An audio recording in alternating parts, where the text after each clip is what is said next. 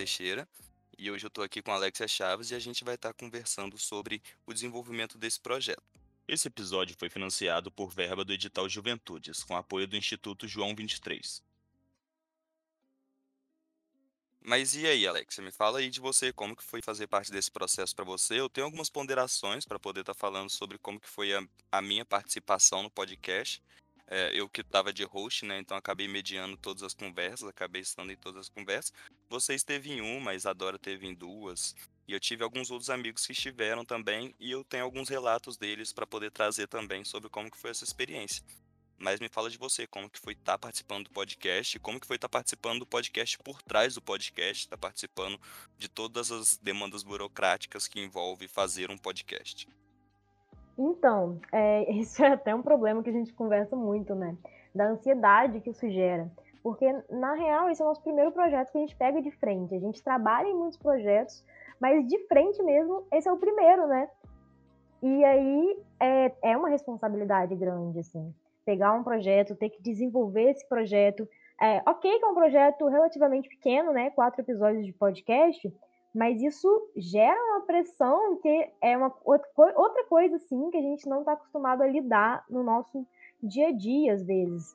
É, mas é muito gratificante depois, no final, ver o resultado, né? Então a gente está gravando aqui no último dia é, acho que muito para isso também, para a gente poder ver um panorama geral, assim, de como tá, né? E é muito bonito ver o resultado, ver como que a gente consegue juntar pessoas através do podcast e através da arte, né? Porque não é só o podcast, é também os filmes que a gente assiste, o debate que rola, e é pessoas que a gente tem essa proximidade, que estão aí na área artística e que muitas vezes não são reconhecidas, e a gente traz esse reconhecimento. Acho Além da discussão, é né? Você falou sobre esse nervosismo. Eu senti muita pressão pelo fato de ter um lugar estipulado na internet como produtor de conteúdo, de ter a necessidade de me sentir alguém com um conteúdo que possa ser passado para frente. Então, se colocar nessa posição, se colocar nesse lugar, é um é uma problemática que envolve logo lá no começo. Óbvio que as pessoas vão falar e acabam apontando o dedo e falar assim: "Ah, mas podcast é só conversar". Beleza, mas essa conversa ela precisa ter uma mediação e ela precisa ter um caminho a ser seguido, né? É óbvio que as pessoas que eu chamei são pessoas que eu tenho mais afinidade para poder ficar mais fácil e nem sempre nós seguimos esse caminho. Mas como eu disse lá no primeiro podcast, é um podcast para falar sobre os atravessamentos. A gente tem um dispositivo, que é algo que a gente vê para poder estar tá, é, engatilhando a nossa conversa. Essa palavra está na moda, né? Gatilho. Mas é esse dispositivo que a gente usa para poder estar tá partindo para uma conversa. Assim como a conversa a respeito de linguagem, né? A gente acabou discorrendo sobre meme e a gente conversou com o Felipe, que é de uma outra área do conhecimento que é muito diferente, muito distante da nossa, e a gente acabou achando essa semelhança entre as nossas áreas dentro de uma conversa que durou ali cerca de uma hora de bruto, né? Depois de corte, acabou saindo em 30 minutos. Mas acaba gerando um, um resultado que ele é muito interessante não só para quem ouve, mas também para quem está participando de todo o processo, para quem está participando desse diálogo. E é legal também, né, ver o empenho das pessoas, ver que as pessoas estão felizes de estar tá ali conversando com a gente, que estão debatendo sobre um tema que elas gostam, que elas têm uma certa é, afinidade. É, mas eu acho que essa questão de o podcast ser só uma conversa é muita baboseira. Eu acho que é coisa de gente que, que tipo, não é nem uma, uma má fé, assim, mas eu acho que é não entender o podcast, o lugar que ele está começando a ocupar, né? Porque o podcast surgiu em. Você é melhor nisso do que eu. 2011? Mais ou menos? É, não, assim, 2011 foi tarde, né? Porque o Jovem uhum. Nerd existe há muito tempo. Então o Nerdcast é é bem mais velho, assim. No Brasil, eu acredito, tá? Eu não posso estar enganado, mas é por volta de 2005, okay. 2004, que eu acho que eles começaram a estar tá produzindo mas, podcast. enfim, já tem aí mais de 10 anos que ele existe, mas agora ele tá tomando uma dimensão outra, assim. E aí ele tá servindo para informar, cara, para levar informação. Então, se você se propõe a fazer algo que leva informação para uma massa, assim, você tem que ter uma credibilidade naquilo que você fala. Então não é só chegar e falar, sabe? Requer um estudo a mais. Além de que é uma comunicação que ela não, não tem um amparo visual, né? Então É, eu acho que é isso também, a questão da crescente do podcast, é essa velocidade com que as coisas acontecem, as pessoas não têm mais tempo de ver notícias ou de se inteirar sobre determinado assunto. Então o podcast está ali para isso, né? Para que a pessoa não tenha que ter um recurso visual, não tenha que parar o dia dela, não tenha que parar o que ela está fazendo, para poder estar tá consumindo, para poder estar tá se entretendo, para poder estar tá estudando, porque podcast se dividiu em diversas e diversas modalidades, né? Tem audiodramas, tem radionovelas, que é a, a atualização, né? Rádio é um, novela podcast, não sei se é assim que se chama, o podcast de novela, não sei, mas é uma atualização da rádio novela. E o podcast ele tá só se provando como uma mídia que está se atualizando, ele não é uma mídia que está nascendo é isso, no fim das contas são poucas impressões, como você disse, a gente está fazendo na correria, né? A gente está fazendo esse episódio no último dia para poder ter um panorama geral. Porém, a gente fez esse podcast com um pouco de correria devido ao momento que a gente está vivendo, né? Momento onde a gente está tendo que se adaptar de diversas e diversas formas. O podcast faz parte desse processo de adaptação também, né? Então, é muita correria, as pessoas não têm mais tempo. O tempo delas em casa agora é o tempo delas de estudo, é o tempo delas de trabalho, então. Sim, é uma. Isso foi mesmo uma das questões, assim, né, é, do projeto. Encontrar um momento onde todos poderiam participar. E isso sempre é difícil, porque cada um tem um tempo, cada um tá fazendo uma coisa em um momento, e aí eu acho que depois da pandemia isso se intensificou mais, porque antes a gente tinha um, um horário de serviço meio que estipulado. Oito horas, ok, de serviço, de acordo com as leis trabalhistas, tá, galera? É, e agora parece que tudo é hora de serviço, sabe? Então tá muito misturado, que é lazer com que é horário de serviço, e acaba que a galera não tem tempo para se dedicar aos projetos pessoais. E aí eu acho que isso entra um pouco também no, na problemática que atravessou o projeto, assim, é, como um todo, né? Uma das problemáticas.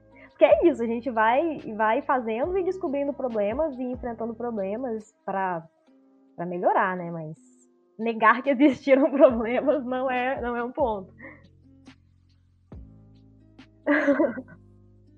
São ser precária também, né, em questão de captação de áudio. Eu tive um investimentozinho melhor, consegui estar tá comprando um fone que não é lá o melhor fone ou o melhor uhum. microfone que tem, mas eu consegui estar tá fazendo esse investimento para poder estar tá hosteando todos os podcasts, mas não é de todos os participantes que a gente tem essa qualidade de áudio, né?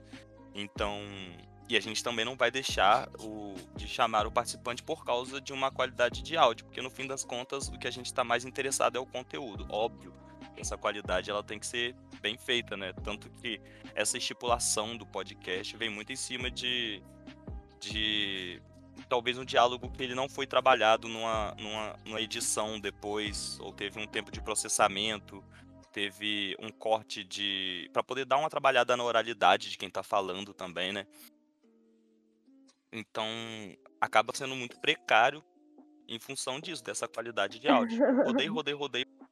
É isso. Não, mas é, eu concordo, assim, porque a captação de áudio ela é, ela é, importante, porque às vezes compromete o que o participante fala também, né? Ou, por exemplo, a, a internet eu acho que também atrapalha muito, porque, por exemplo, se você está no estúdio e aí você grava o podcast todo mundo no mesmo lugar, no estúdio, com captação de áudio, com internet top, assim, você vai ter uma coisa mais linear, assim. Eu acho que quando você grava pela internet, é interação também, total. É, mas quando você grava pela internet, tem. Ah, o coleguinha ali tá com a internet ruim. E aí a conexão dele tá fraca. A voz dele vai ficar picotada. A gente vai fazer o que nessa situação? A gente vai deixar picotado porque dá para entender, ou a gente vai tirar o que ele falou? Então, é, são coisas que pegam a gente assim, né? Exatamente, eu tive essa dificuldade em alguns pontos, assim, em alguns momentos sobre e falar assim, caramba, é, eu sei o que ele quis dizer, o conteúdo tá tão interessante, mas eu sei o que ele quis dizer porque eu tava ali gravando, eu tava no meio do contexto. Será que quem vai ouvir vai entender o que ele quis dizer, mesmo estando picotado, mesmo estando caindo? E eu parti da ideia de que sim, porque todo mundo faz cal hoje em dia, então todo mundo é conversa com pessoas áudio picotado. Então eu, eu realmente foi uma preocupação assim, óbvio, tem determinado em determinado ponto não dá para você ouvir absolutamente nada, né? O sujeito faz uma frase inteira e você não consegue entender nada da frase porque tá realmente muito picotado. Aí eu tenho que cortar. Mas se picotou algo, uma palavra, um, qualquer coisinha assim, eu deixo, porque não, não se não atrapalhar o conteúdo, se eu sentir que não atrapalhou o conteúdo, né? Sim. O ideal seria a gente prover internet para todo mundo, microfone para todo mundo, mas a gente não trabalha com ideal, né? A gente trabalha com o que é possível é, no contexto, assim. É, e eu acho que, que, é sobre isso, é, tudo é sobre isso, sabe? Educação é sobre isso, arte é sobre isso, é sobre o que você. O seu, dar o seu melhor com, é, para conseguir com tem, né? fazer né? com que você tenha. É se comprometer também com a fala do outro, né? É, tipo, não vou banir o que você disse por causa do, do, do momento que não estava propício. Se dá para entender, se a gente consegue manter uma qualidade, vamos lá, sabe? Óbvio que também a gente pega as pessoas pela qualidade. Não, não vou ser também hipócrita de falar, ah, não, nada a ver, qualidade, importa o conteúdo. Não, é óbvio que hoje em dia a gente tem tanta coisa na internet, tanta coisa com qualidade de, de equipamento mesmo, que eu digo, tão superior, né? Que hoje em dia fica até difícil competir em relação a isso. É tentar mediar mesmo.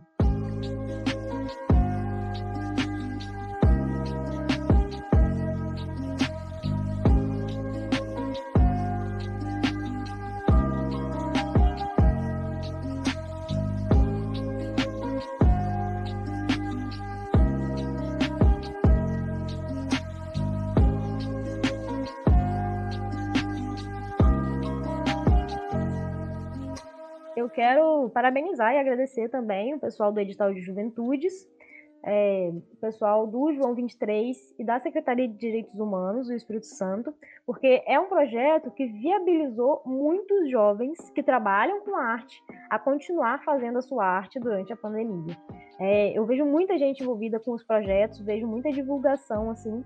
É, a gente, por exemplo, o Rafael foi, foi contemplado, mas mais quatro pessoas participaram desse processo, né? Então não é só quem foi contemplado, é também quem está envolvido no projeto.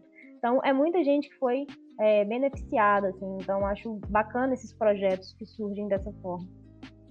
Então, gente, a gente se despede por aqui. Eu agradeço a galera do Juventudes. Eu agradeço a galera do João 23, agradeço você, Alexia. Muito obrigado mesmo por tudo. E é isso, galera. Um beijo e até a próxima.